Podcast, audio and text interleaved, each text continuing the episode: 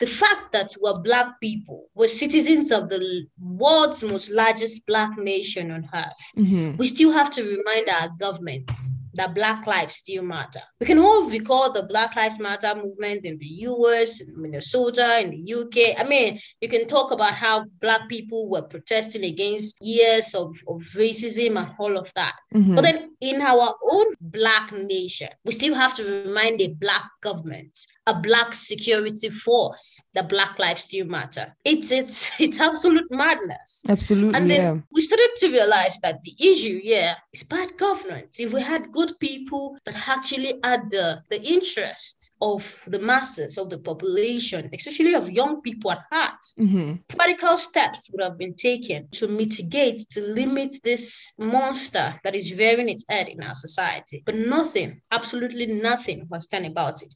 And that was why young people came out on the street.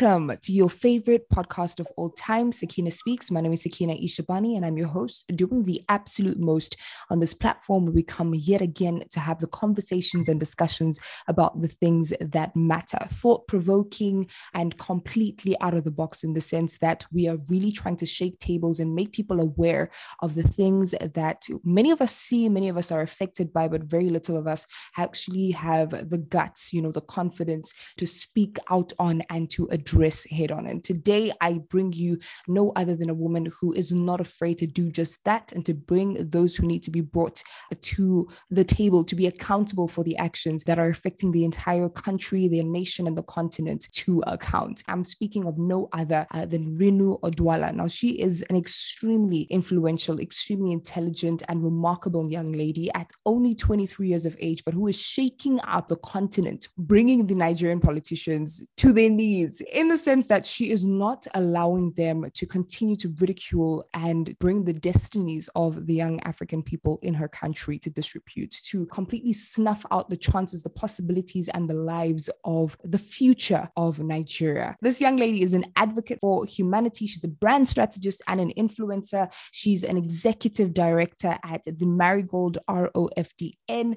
Uh, she was one of 2020's 100 most influential young Nigerians, one of why Nigeria's most influential voices in Nigerian politics, BBC Most Influential Woman in Africa 2020. Look, she is one of the most decorated young people you will meet on the African continent today. And she is speaking to us on today's episode. Rinu, amongst all the other amazing things that you're doing, I'm super privileged that uh, you could take out the time to have this conversation with me today. Thank you so much, Sakina. You know, I'm really, really excited to be here. I can't even wait to get down to talking. Let's do this. Thank you. Today, we're speaking about something that is extremely painful, something that is extremely close to your heart. And we're speaking about EndSARS, right? And even more than that, we're speaking about it's sort of a reflection on democracy as a whole, you know, as an entirety on the African continent. It's actually quite cool that I'm from the DRC, you're from Nigeria, and we actually received independence in the same year, which was the year 1960. And this reminds me of a song that Burna Boy actually sang, which is called Another Story. And it says that, you know, they want to tell us another story since 1960, then they play us Wayo. And like when I heard those lyrics, I was like, oh my God, this makes so much sense because it really feels like we've been living a lie. We've been living a scam. And this, this whole democracy that we're supposed to be embracing and loving and that is supposed to be changing our lives and really moving us forward and completely making us forget about the shackles that we had before is sort of digging us deeper into that hole, you know. What are your thoughts on the state of the African continent at this point, even before we just get down to business within your very own country? Thank you very much, um, Sakina. You know, for me, I also sort of run a space um, on Twitter you know, at times probably once in a month or twice, where I get to bring African activists mm-hmm. um, on that, and we sort of discuss what's happening in their own country. Because more than often not, you as a person tend to sort of dwell in what is happening in your own country mm-hmm. without looking at what's happening in other countries around you and seeing or trying to figure out how interconnected you know these issues maybe Absolutely. so I, I, sort of thought to myself that I've, I've been to ghana and then i, I have seen Afri- um, ghana ghanaian youth rather talking about how they want to fix the country is a hashtag in their country fix the country hashtag and when i look at the hashtag and talk to the frontliners that are propelling that you know this movement it sort of feel like they're talking about nigeria it sort of mm-hmm. feel like mm-hmm. that. and i wonder how different are we really in the context of things when i talk to people from kenya you know from Congo. I've talked to people from the DRC. Mm-hmm. I've talked to activists um, from Zambia. And then when they start talking, I wonder, are you guys Nigerians or have you ever been to Nigeria? Why are you talking about my country? Because yeah. these issues are often interconnected. And then I don't blame those who say that is Africa really a continent? Is Africa not even a country? Although yeah. you know it might it might seem derisive in some when some people say it, but then when you look at it in terms of issues, many of the issues that we're facing politically, economically, socially is often interwoven. Talking about poverty, we're talking about lack of jobs, absolutely, um, lack of good leadership. We're talking about lack of good healthcare, basic amenities. We're talking about our political leadership. We have almost the same complaints mm-hmm. to make. And I often tend to ask people as well that um, in Africa, who do we think are the actual problem? Is it the leaders or are the followers? Um, mm-hmm. Um, are the leaders the problem or are the followers the problem? And then people tend, tend to give some different sort of answers. So they think that the followers think that they're the leaders. I spoke to an intelligent man recently, the son of the late Fela Kuti, Seun Kuti, mm-hmm. and then he said that our problem is not even one. We cannot pinpoint to one thing and, and say this is our problem. Yeah. We do not have one problem. We have so many issues that at times we tend to compartmentalize. So in terms of Africa currently, I think that we have such a great continent that could easily be one of the leading continents. I mean, the forefront continent out there. We have everything that we could have prayed for in terms of how religious Africans are.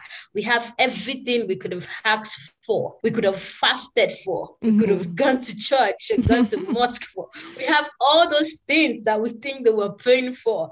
We have everything. But what we lack in essence is good people that are going to utilize these resources and turn it into something that we're all going to benefit from. Mm-hmm. What we have currently, generally across Africa, people that just that just think about themselves, that do not think about the people. Like the Zambian activists who say we have people, we've given our leadership to people that are criminals. Yes. And we've sat down and watched them hijack both our present and our future. This was currently wrong with Africa. Mm-hmm. We have criminals in power rather than having good people who have the, the, the, the, the, the interest of the population, of the masses at heart. What we have there are people that want to turn political offices into dynasties, you know, turn mm-hmm. it into a sort of family inheritance, mm-hmm. start sharing the family, the political seats from family to family. So what's wrong for me, how, how we can begin to move on from this point, what is wrong currently with Africa? Why is it that somebody asked me a question. Sorry that I'm trying to go, you know, on and on, and said that Take your time, why yeah. is it that in the past white people come to Africa and then they force us to go on their ships, you know, try to train us to go on the ships and mm-hmm. take us to their own country, and asked me a question today: If a white man brings a plane or say a ship and says are you guys gonna come? How many young people or how many Africans do you think are going to go on that ship? I mean, More than you will ever count. People exactly. jumping, but literally jumping to go to their countries. Why as is, is this is that, is that still the same status quo today? Mm-hmm because we have i don't want to use long words i use a lot of words for these people but then we have criminals mm-hmm. who have refused to think about the people no that's true i mean that means that the, the situation has deteriorated because if we went from being forced to get onto these ships these proverbial ships and now we are literally jumping to get into these ships and shipping ourselves then that means you know it's only getting worse yes and we need to ask ourselves what what has changed you know what is the real issue? But just like you said it's not just one part. It's not just one thing. It's not just one person. We need to keep asking these questions in order for us to start really remedying the situation because it's getting worse and worse. Absolutely. You're right. Now let's take it to nigeria right? The reason for this episode it was something that broke my heart. I think it broke a lot of africans hearts. And especially because nigeria is such a peaceable nation. You know it's not one to be in the news for protests or you know for riots or anything like that. And even in this case you know when you resorted to that you know because enough was enough and there wasn't much more that could be said or that could be bargained or that could be you know peacefully marched or anything like that it, it was still a peaceful protest. It was still peaceful riots and everything but it ended in the way that it did which was a very very unfortunate circumstance. As a person that was on the ground as a forerunner you know within this fight to end SARS please just give us an idea you know paint us a picture of what the situation was. And unfortunate because we're still continuing in this fight you know what it is. What are the sentiments of the people on ground? You know your your fellow activists like your dj switch and and your uh Folarin Falz Falana you know what is the situation right now? Well that's such a tough question to ask. I mean the situation currently is a traumatic one mm-hmm. um one that people are wondering, people are asking, young people are looking around and trying to get a glimpse of hope for us to hang on to, for us to hold on to. People that do not even know what SARS was about. There were this police force unit. For Nigerians, for decades, we have dealt with police brutality for as long as we can recall. Mm-hmm. It's always the police trying to extort you, the police is trying to harass you, the police is arresting someone indiscriminately, they are brutalizing somebody, or in worst cases, they're torturing someone or killing the person extrajudicially. Mm-hmm. And the demographic that has suffered from this, you know, senseless acts of violence are often the young people from ages as young as 17 mm-hmm. um, to whatever age you want to call it 50, 40, 30. These people have borne the brunt of police brutality for a very long time in Nigeria. And then 2020, you know, I think that coupled with a lot of things, say the pandemic, um, the protest, the Black Lives Matter movement that happened, mm-hmm. I think a lot of us begin to realize that if we do not stand up to do something, to walk the talk, to do something rather than trend hashtags, would become victims tomorrow, mm-hmm. would become the ones that have died as a result of police brutality and are now being a part of the statistics. And so people felt that we needed to do something about it. We needed to speak, we needed to stand up. I could go on and on and start explaining how the project started, but what is more important or in this conversation is that hundreds of thousands of young Nigerians yes. peeled out onto the to demand for end to police brutality. That was all they were asking for. Mm-hmm. And then they began to realize that this demand did not just start today. We've been demanding for an end to police brutality for over decades. But then a particular disbandment of these SARS units we've been demanding for, say, close to five years now. Yeah. And we've like gone ignored.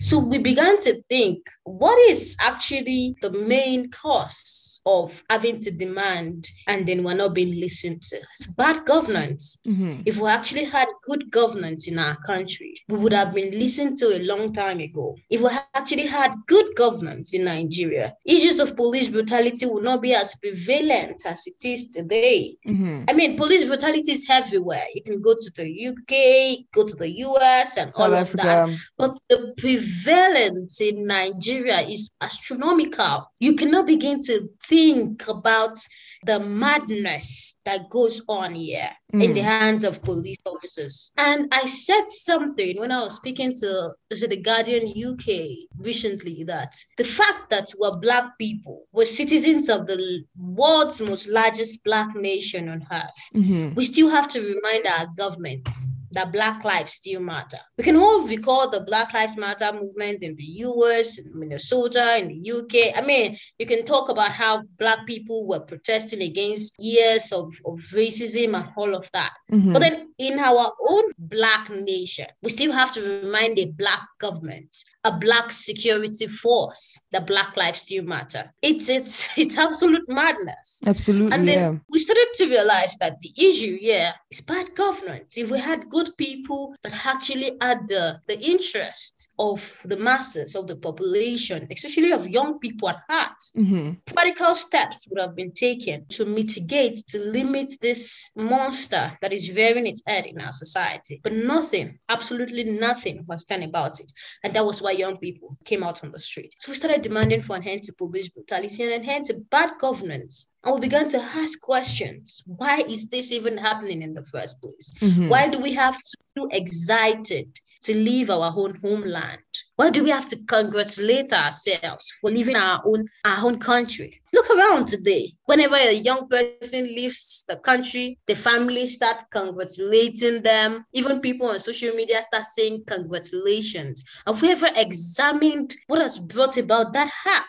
Yeah. Because we we, we know that in, in our own country, we're not literally safe. Nobody is safe in our country. So we feel we feel relieved to go to sane places that at least even if we have to battle with issues of racism, even if we have to battle with other issues, we know that we're safe. So, what essentially brought young people out on the street was first survival because we need to live before True. we start thinking of getting jobs, before we start thinking of feeding our families or trying to become successful people or trying to um, take up leadership positions, we first have to survive. But what's happening is that we're being killed off. That is, that's how, you know, the EndSARS protest last year started. And then during the protest, you could see how young people demonstrated unity. It was, it was a movement unlike and like you've never seen. You yeah. know, um, the way we've always been divided. You're from Africa, you know how we are always divided along tribal lines, mm-hmm. how it's often you're from this tribe, so we sort of got to have an issue, or you're from that tribe, so there has to be an issue, or a religion, the bane of Africa. All those things were put aside. We never cared who was standing beside us, whether you're from the north or from the south. I didn't care. Yeah. All I cared was that you were protesting against police brutality and bad governance. And then those lines that, that have always been used to divide us, it suddenly didn't matter. Those things that we suddenly we, we, we've thought for a very long time that mattered never mattered at all. Mm-hmm. People were praying, Christians were praying, Muslims were praying. I mean, uh, there was formidable strength uh, uh, in unity because we put what was important to us on the front line and on the international map. Mm-hmm. And good governance was demonstrated the way we've always thought to ourselves that, my friend, don't let me lie to you. This country, you know, if you work, you know, mm-hmm. as an African, you sometimes just tell yourself, just get tired and say, I don't think things can ever work in my country because there's True. literally a, there's my of issues. But then during the protest, the organizing groups made the movement mirror a functioning society. Things that we thought were impossible became possible. Mm-hmm. Food was provided, legal aid, medical emergencies, mental health emergencies, setting up helplines, attending to people on time, funding, you know, a lot of things that you thought could never be possible. Providing yeah. medical services in a country where you don't even have good healthcare system.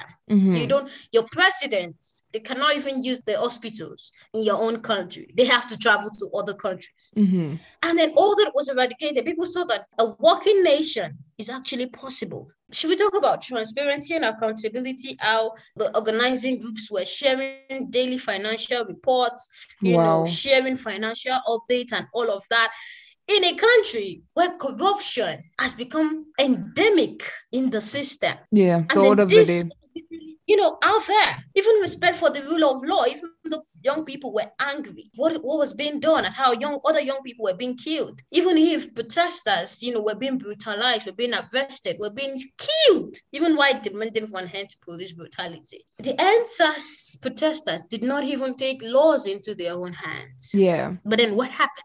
Nigerian government, seeing all this, decided to attack the protest by first sending this evil elements. And we call them hoodlums. You can refer to them as styles. You can, mm-hmm. but then I, I tend to look at them as that population, that, that segment of the population that has become victims as well because they are victims in all of this. Mm-hmm. victims of the lack of education victims of poverty and now they've become tools in the hands of politicians to be able to use do whatever they want to do. So they uh, send them and after that they send police officers and then soldiers to disrupt the protest. And what would you see in this? I mean before i, I hand that i wanted to talk about empathy as well yeah. How producers donated their money, their services, their data.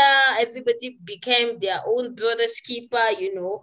We didn't care about if you were rich or poor, if you had a car or not. Mm-hmm. We became the change we wanted to, to see. You know, like that popular adage that says that be the change you wish to see or yes. for. We became that change. And then what happened? The Nigerian states became afraid of a working Nigeria. They became afraid that if the Nigeria that we've been clamoring for appears, if Nigeria begins to work, I mean, all their political interests will be in danger. Mm-hmm. They would not would not have this this system that does not seem to work again. You would suddenly see that cannot work. Will begin to work. So they attacked the protest. They drowned the EndSARS protest last year in blood. And it was brutal to see. And when you ask me about what is the state now, remember I started with how it's a traumatic experience because Absolutely. young people came up with a lot of hope in their hearts that the country they yearn for, they would finally get. But what did they get in return? Blood and tears and more mm-hmm. deaths. A lot of young people were killed, not just at the Lekki toll gate, but then all over Lagos, not just even in Lagos, in Nigeria, just for demanding for an end to police brutality mm-hmm. and bad governance. So the state currently, I mean, it's, it's what I've just described to you. It's, it's, a, it's a traumatic one, it's a pathetic one. But then, in spite of all of this, we're still resilient.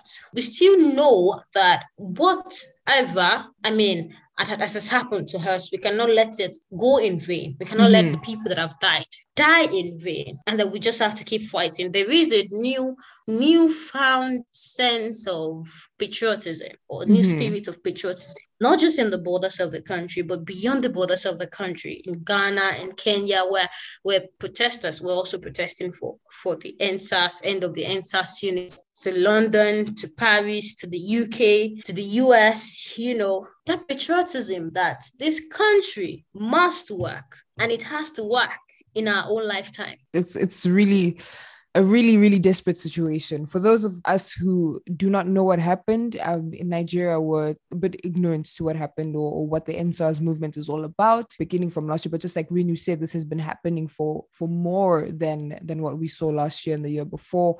Um, for over five years, um, the youths of Nigeria, in fact, the Nigerian citizens have been demanding for an end to police brutality and bad governance. And what happened was last year they took to the streets um, in order to to protest peacefully, you know, to just bring to the awareness of not only to the government and international audience, just to say, you know what, we really want, just like she said, the Nigeria that we've been yearning for, that we deserve, that we've been seeking for, that we know that we can have and that we need to have in order to thrive and to be the people that we need to be, in order to just be, you know. And what happened was uh, this culminated in a very bloody and unfortunate incident on the 20th of October 2020 at the Lekki toll gate, where, you know, these peaceful protesters gathered at the Lekki toll gate and were shot, unarmed, peaceful protesters, many of them in in their really really young ages, you know, and um, just like she said, it was a moment, it was a time, you know, in history where they were really looking to say and to see that finally our demands will be met you know finally this country that we've been dreaming of this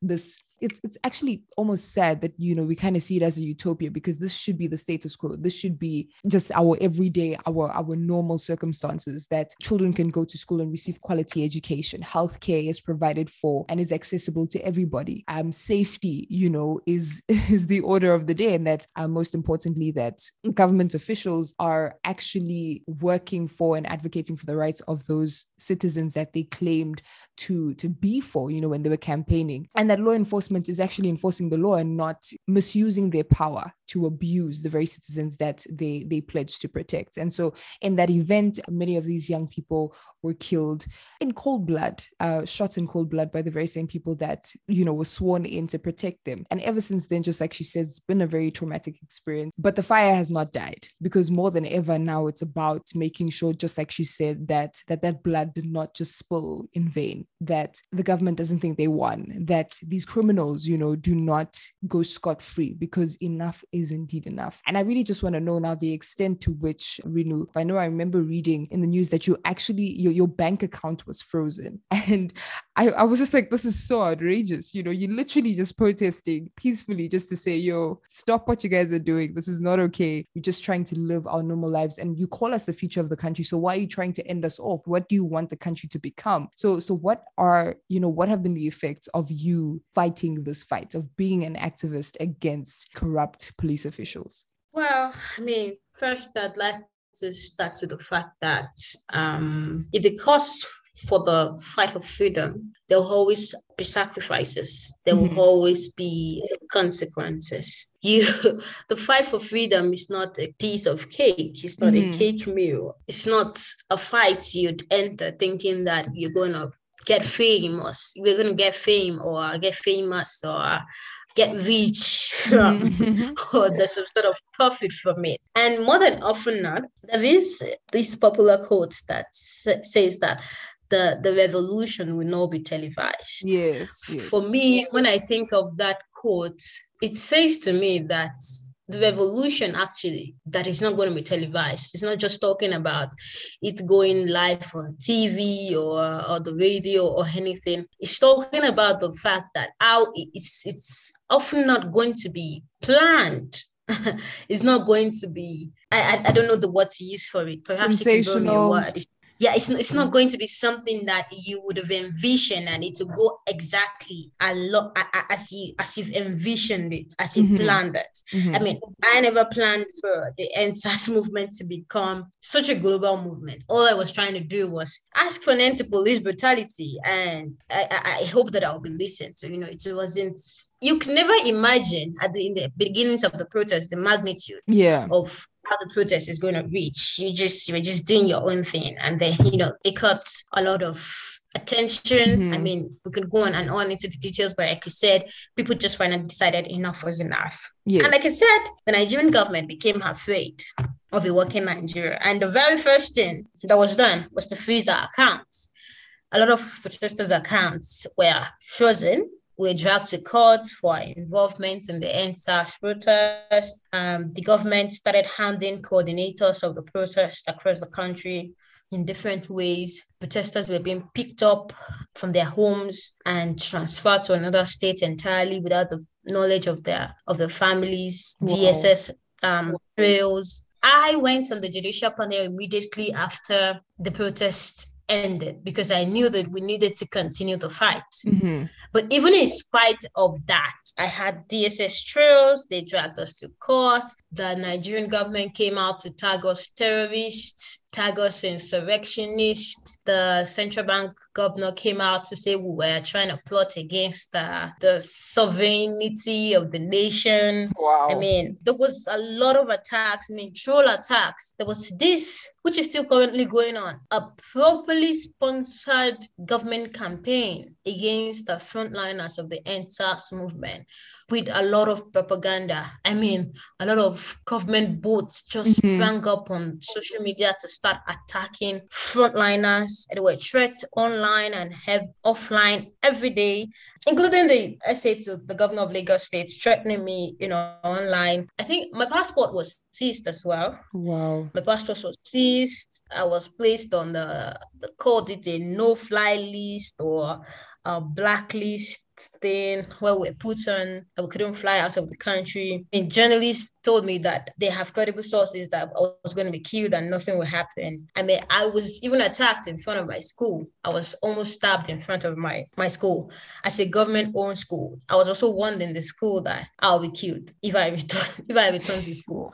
And after a few months, funny enough, after I was warned, a student activist was also killed right in front of the school. Unknown gunmen also visited my former home in February after I stepped up the judicial panel. I stepped up the judicial panel after saying that the government were only trying to use us for performative actions. I could go on and on. There were phone threats in my lives, there were cyber attacks, harassment. I mean, the government went on and on, and it's still very much on, not just um, for me alone, but then for many of the frontliners. The attack yes. is still on us. Like I said, they're afraid of working in Nigeria. Jeez hearing of this, I think another reason why most people were not very responsive or didn't understand. I think at the beginning of the EndSARS movement, I, I didn't understand. I was a bit I was a bit frozen in shock because many of these things you hear about, but it's it's just really a lot to take in. It's a lot to fathom, if I'm to put it that way. I, I just never could imagine that this would happen like within the 21st century, you know, 2021, uh, 2020 in this case. And it's just so surreal. You know, we hear about, uh, for example, from the DRC, you know, genocide and everything like that. And it's great when you read it in history, you know, it's something very remote. It's something that is almost fantastical because you can't, I mean, you can imagine it, but you can't really think to yourself that this could happen in real life, in broad daylight, policemen shooting at you with the intention to kill. It's absurd. And then going to such extreme lengths just to keep you quiet. I mean, and to think that was that was not even the height of it. The other part or the other point of this this entire thing that that really just baffled me is how the government constantly kept denying that these things ever happened and how there was a there was an entire Instagram live video. Thank God it was a live video. So there's no way you can even question the credibility, even though they do not stop at that. They question the credibility of that. But people actually died. Like people were buried, you know, families lost lives. And this was a real attack on people, on humanity, on your nation, on your citizens. And I, I just I just can't. I, it, it was just it was just a lot. It was so much. And and just like you said it happened during, so close to you know the black lives matter and that i took a serious hit from as well. So i think a lot of people just they just couldn't imagine that this could happen so close to home and it could be so real in the way that it did. Absolutely. You're very much um, correct. Now you know we've properly put this into context we've we've understood the extent to which you have laid down your life you know to make sure that not only yourself but your nation really gets the society that it deserves. And we saw that the government was extremely threatened by that. That's the only thing that could justify them calling you terrorists. Well what are you terrorizing you know? But yeah now what are what are some of the policies and reforms? And and i know that this is this is extremely obvious. Look we're just looking for a country that is at peace. Every single day a country where we are allowed to live. And and that is crazy in itself. But what are some of the the policies policies and the reforms that the youth of Nigeria, most importantly, were looking for and are still looking for during this time? Some of the policies, I mean, and reforms that young people still began to think of is that cannot be grateful, you know, for a democracy where lives have been have been lost for speaking up. A lot of lives, a lot of people have died because they just dead mm-hmm. to stand up or, or, or, to speak up. And young people started imagining a new future. Like I said earlier, we had so much hopes, but then we were rudely shaken back to reality with the sounds of military guns and the cries of wounded colleagues. Mm-hmm. We wanted to get concessions from the government in terms of police reforms. That's one. We were asking, creating a new knowledge, that a new understanding needs to be had on how leaders, especially public servants, should should relate and listen to, to citizens' demand. Yes. We're also, you know, trying to make Nigerian citizenship, you know, our voices tangible and worthwhile enough for young people. We're also reiterating that notion that with our efforts and the creation of an accountability system that Nigeria can be better. Mm-hmm. I mean, I said earlier that we're not the only one doing it. We're doing it alongside thousands of young people, many in the same situations, people who have been complacent for decades. And the Nigerian society often reminded young people, in fact, more especially as a female, that you only needed to be seen and not to be to be heard. Mm-hmm. So one thing that we first wanted was an end to the senseless killings, if I was to put that in a broader context. An end to the senseless killings. People were being were being killed off. We were furious um, because of fundamental issues, because like I said from the start, lack of basic amenities, lack of electricity, yes, the non-existent good roads, the distorted academic calendar, the absence of security, lack of enabling environment for entrepreneurship, and we can't even live without constantly, constantly walking on eggshells. It's, it's, it's, it's something else. And then at the root of the police brutality is an untrained and underpaid force Motivation is not a word that can be associated with the Nigerian police force. In fact, the lack of motivation defines them. In addition to them being grossly undertrained and ridiculously underpaid, mm-hmm. the Nigerian police are also insufficiently equipped. And this has bred frustration, aggression, inefficiency, brutality within the force.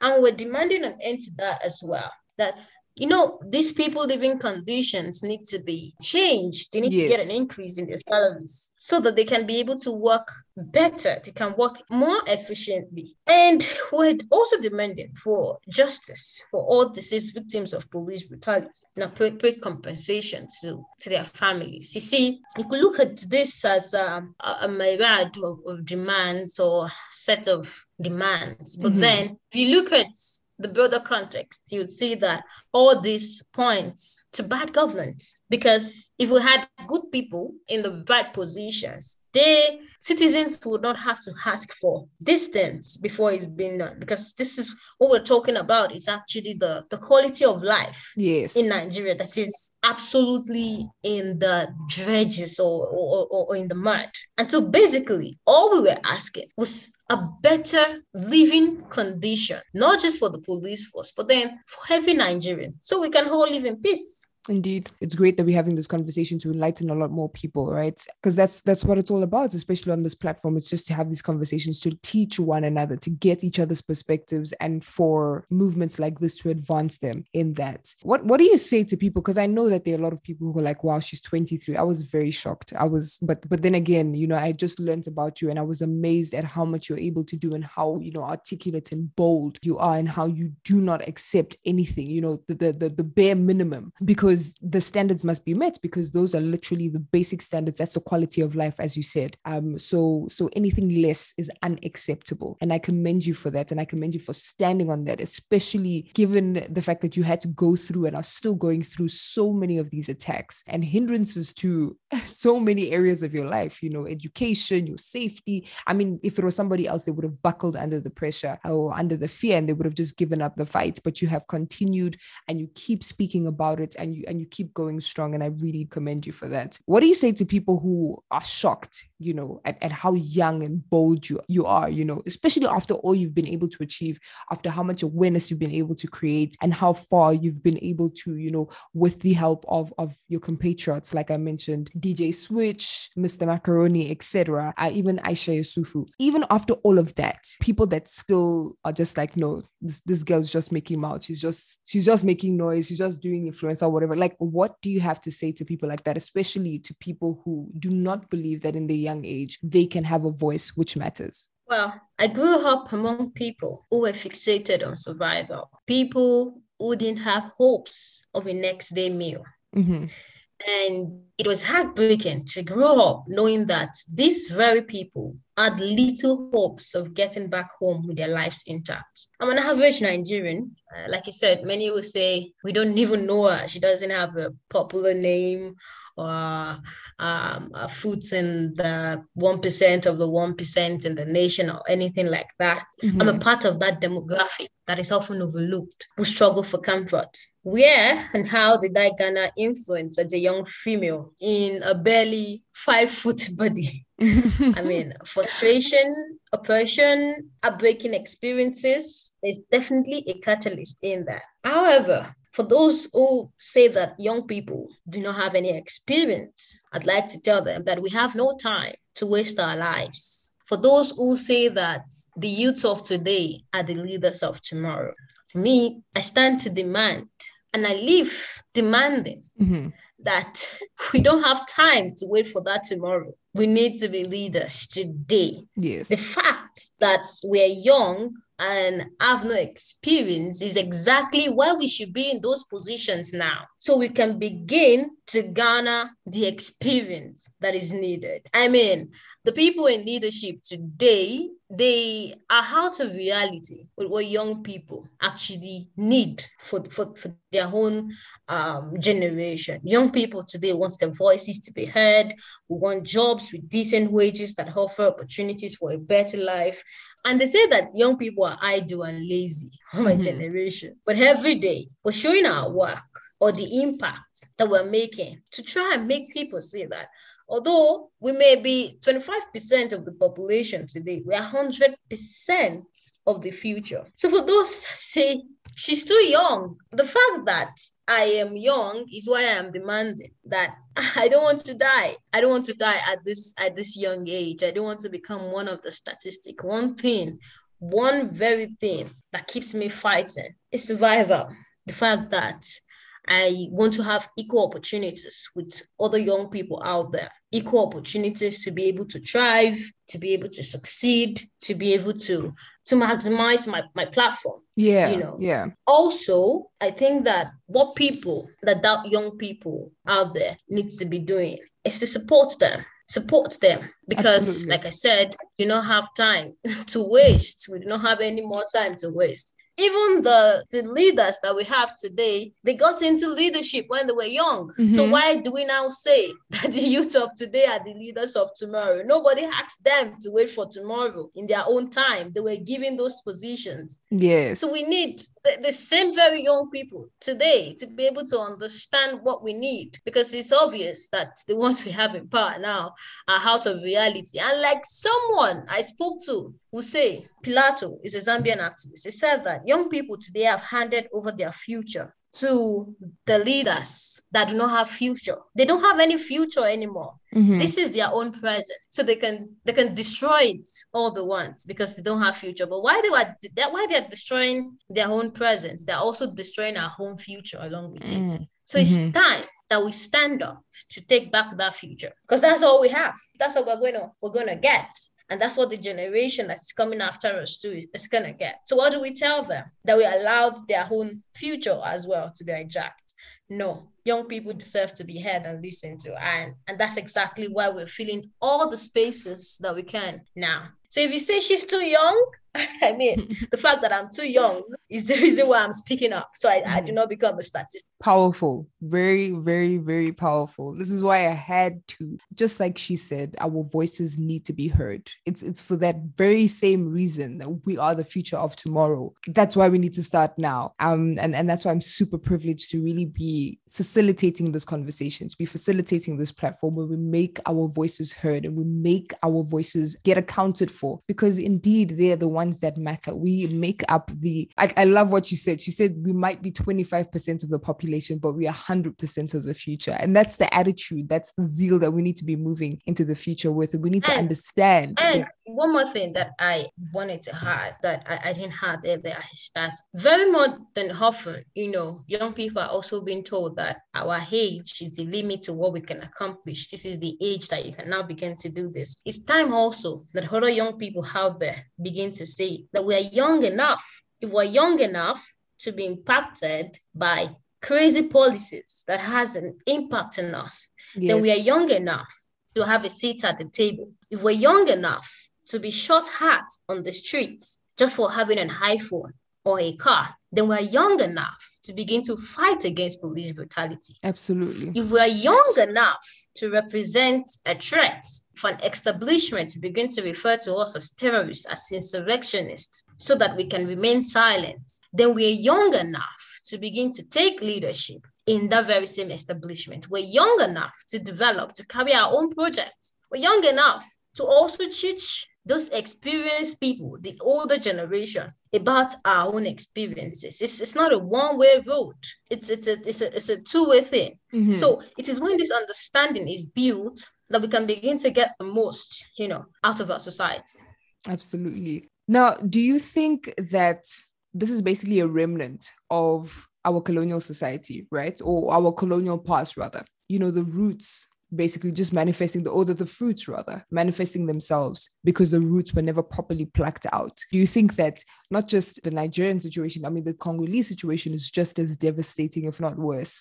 And do you then think that this is all happening because of those colonial predecessors and the seeds that they planted that we might have not even seen during that time or that our ancestors had not seen during that time and it's just boiling over to today? Or do you think that it was just a mismanagement of of a power that we didn't understand that is now resulting in this bad governance and the corruption and the killing and all that we see today have two views about this. I believe that we're still protesting against institutions historically built to advance objectives of colonial domination yes. and and oppression. And you can see that that it's not just EndSARS, it's also black lives matter movement and all of that which have the same message you know the right to existence. It has basically the same message mm-hmm. that our lives actually matter. And then when you look at um, many african political institutions they are also remnants of colonialism. The nigerian police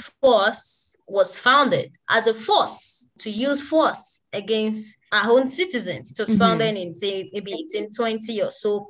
And then the original goal of this force was to quash dissent, was to silence forces, was to silence masses rather. Yes, was yes. to make them keep quiet, to make the British merchants who were in the region then, you know, be able to do whatever they wanted to do. And then the, the force primarily functioned as an instrument of political terror. So when Nigeria gained independence from a British Empire in 1960, it inherited a power vacuum and then what did it do? It, it, it has spent the entire, say, 60 something years now trying to retain that identity, that political climate that was not built to uphold human rights or democratic ideals. Yes. It was it was still there, you know, to further colonial uh, objectives, uh, yeah. domination, exactly, or, or, or objectives, like you said. So when Nigerian leaders obviously took over the power, all they did was inherit that and then used the very same force to now further their own agenda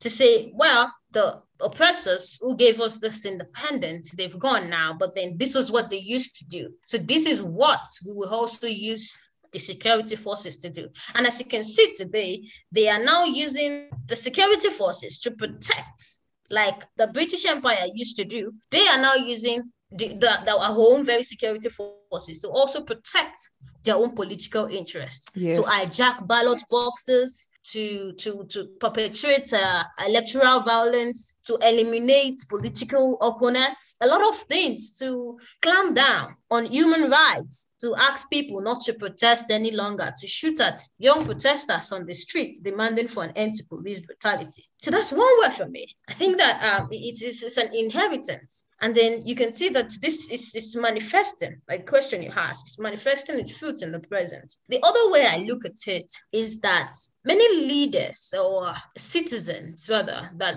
now become leaders are just terrible people mm-hmm. and they're not ready to change the system because they benefit from it. Yes. They benefit from the oppression of their own fellow citizens. They benefit from the suppression. They benefit from the domination. They benefit from the system being wrong. They benefit from the fact that we have to literally look at them as gods. They benefit from the fact that because of the lack of education, people cannot properly question public servants. Mm-hmm. We cannot properly question where our funds are being diverted into. Because of the way the system is, we cannot protest for our own rights because we do not even think that we have we do not even know that we have rights in yes. the first place. We think yes. that they have to give us the rights. We do not know that human rights can never be given. You already have it, and nobody exactly. can take it from you. We do not have the proper enlightenment. We've not been out there. You know, when an African goes out there to Western nations or other same nations out there, you'd almost cry because yeah. you'd see how a functioning society should look like. But because they are benefiting from the system, they do not allow us to see, and they've kept us in poverty. So, how many Africans have actually gone out of Africa to see how this is how a society is supposed to function? Mm-hmm. This is how me or I, as a citizen, should exercise my rights. These people that are there, they're supposed to be answering to me. They are not there for themselves. I'm yes. not serving them. They are the ones serving me. So, because of the lack of education, lack of jobs, proper education, healthcare, uh, a lot of things, a lot of citizens um, do not even know, like I said, what a functional society should look like. So these leaders, they benefit, you know, from it. And that's why I said from the start that they're just plainly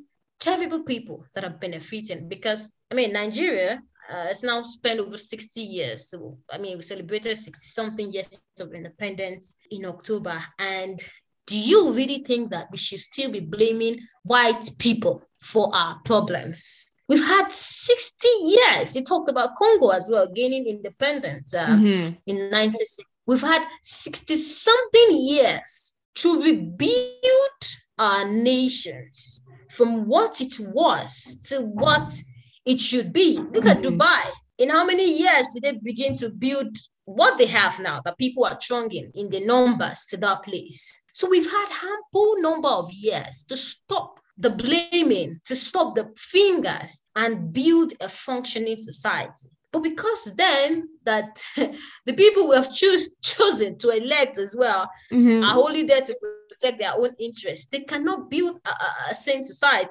instead of build good hospitals in the nation. They instead prefer to abandon them and travel to saner nations, you know, to get treatment. It's because they are simply terrible people. Do you understand? So I look at I it agree, yeah. in two different ways. The fact that, yes, we still have institutions that were built in colonialism, and the fact that we've had ample number of years to actually stop blaming people who have left over 60 years ago. Yes. It's time to look inwards to ourselves and see if we are truly good people that really want our society to function. If yes, in 60 years or 60 something years, what exactly have we achieved in gaining independence? What mm-hmm. exactly? You know, as you were saying this, I was just, I was nodding and smiling because I completely agree. And I love that one angle that you said that the government right now is doing exactly the same thing that the colonial government was doing in using those very same special forces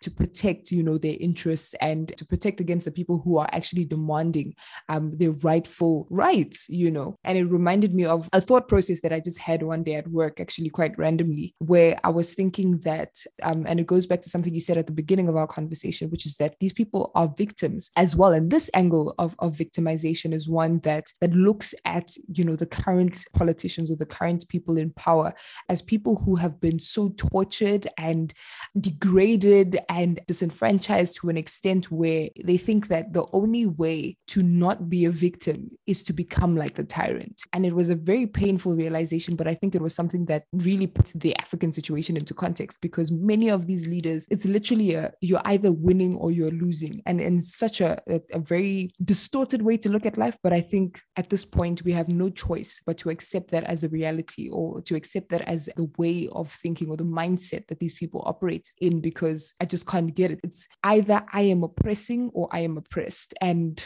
that's that's the reason why we have in Africa, that's the reason why we have nations that look the way they look right now, because we have just continued those imperial objectives and aims. Um, like you said, it's either they're oppressing um, uh, me or then I'm the one doing the oppression. There's a saying in my nation that um, many of us do not really hate oppression.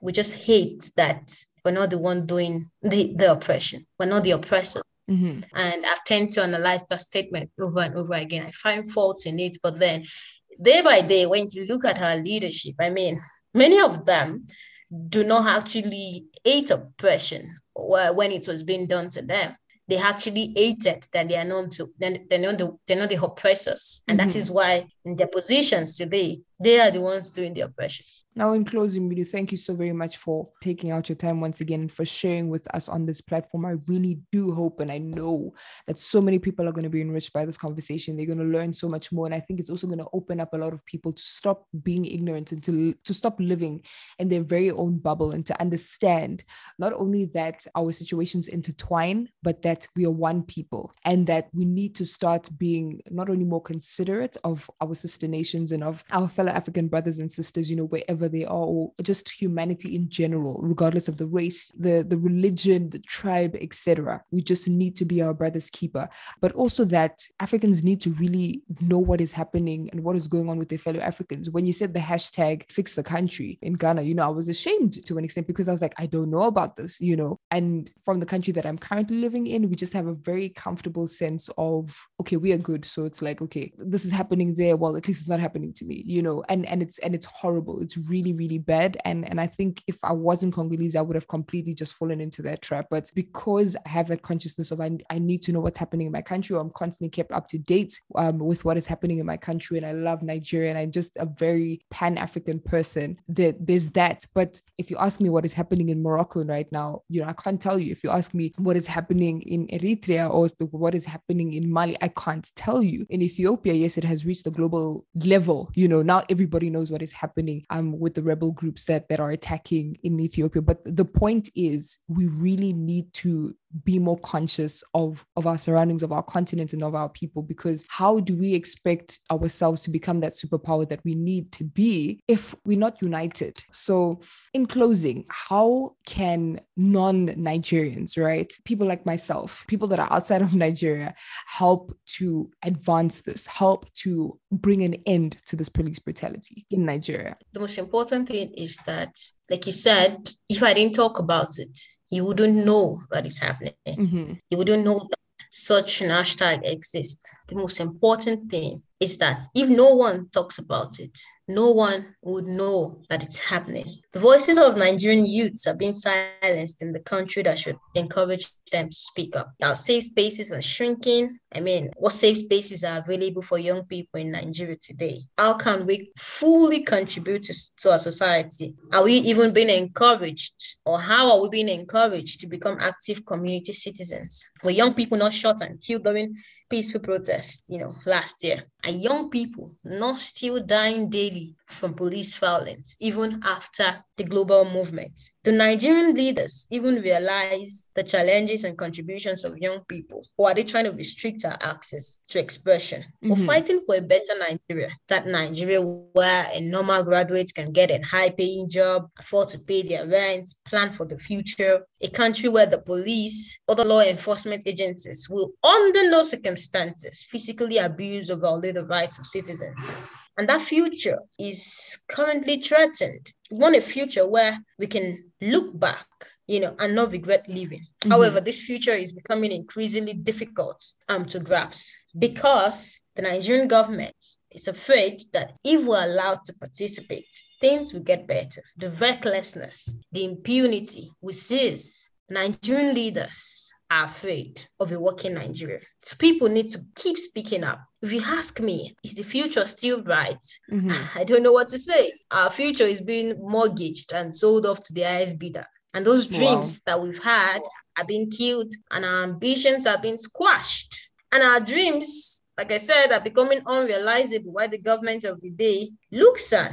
But the bottom line is that we're frustrated. We've been driven to our breaking point and we've reached elastic limits. If there's anything young Nigerians are certain of today, it is the uncertainty of our future. However, like I said, we cannot be grateful for a democracy where lives are being lost for speaking up. With the usage of EndSARS, both on social media and the shouts and reality, hope now comes alive in the mm-hmm. hearts of young Nigerians who want a better country, who fight for a democracy instead of a dictatorship. It's uniting us in our struggle against police brutality and bad governance. So people have to speak up, even while we're doing so in Nigeria. That newfound spirit of unity that united us last year, that enabled other young people, even if they were not Nigerians, those that were Nigerians outside the borders of the country, to carry up placards and support the movement in Nigeria. Mm-hmm.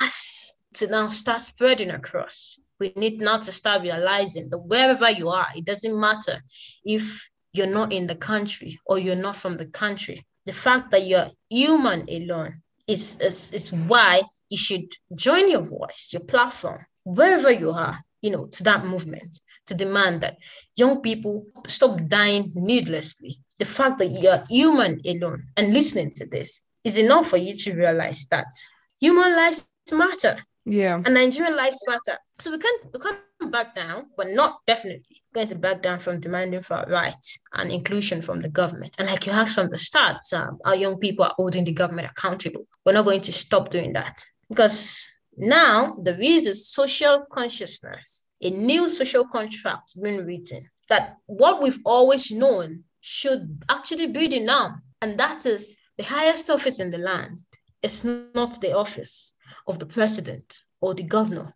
or some ministers or senators. Mm-hmm. The highest office in land is the office of the citizen. And that is the office that we've started to activate. And more importantly, Nigeria is all we have, all many of us have. And we have a right to demand that it works for all of us, not just for the children of the politicians or the rich, it has to work for the children of the common man as well. Nigeria has to work for all of us. Ladies and gentlemen, that was Rinu Oduala. Thank you so very much. I mean, this is a privilege. This is a serious privilege because I know that her greatness is going to go far beyond this. It already has. It's traveled across borders, and her voice, um, you know, has echoed throughout the land.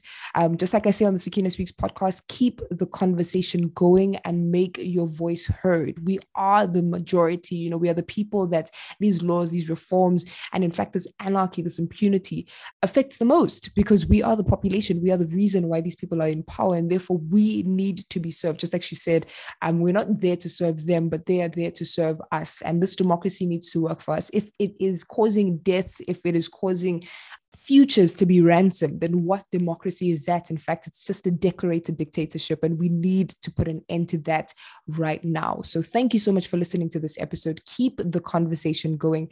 As we have said on Twitter, her handle is Savvy Rinu, that is S A V V Y capital letter R I N U, and on Instagram as well. Otherwise, just search Rinu Oduala, that is O D U A L A. I really, really am blessed to, to be able to speak to young Africans like herself who are really doing phenomenal things and not allowing their sparks to die, not allowing, you know, the, the situations and the circumstances around them to snuff out that light, to snuff out their lives even in the face of imminent danger. And I believe that by listening to this podcast, you will also uh, have that spark reignited within yourself to be that person that you were born to be. We are born into communities, we are born to parents, we're born into families, and that means we need each other. Your strength is my strength. And right now, we need to be Nigeria's strength. We need to be our brother's keeper, and we need to fight for all of our nations around the world. Not only Nigeria, we're speaking the DRC, the, the illegal mining and using children as um, um, the form of excavation, you know, for cobalt.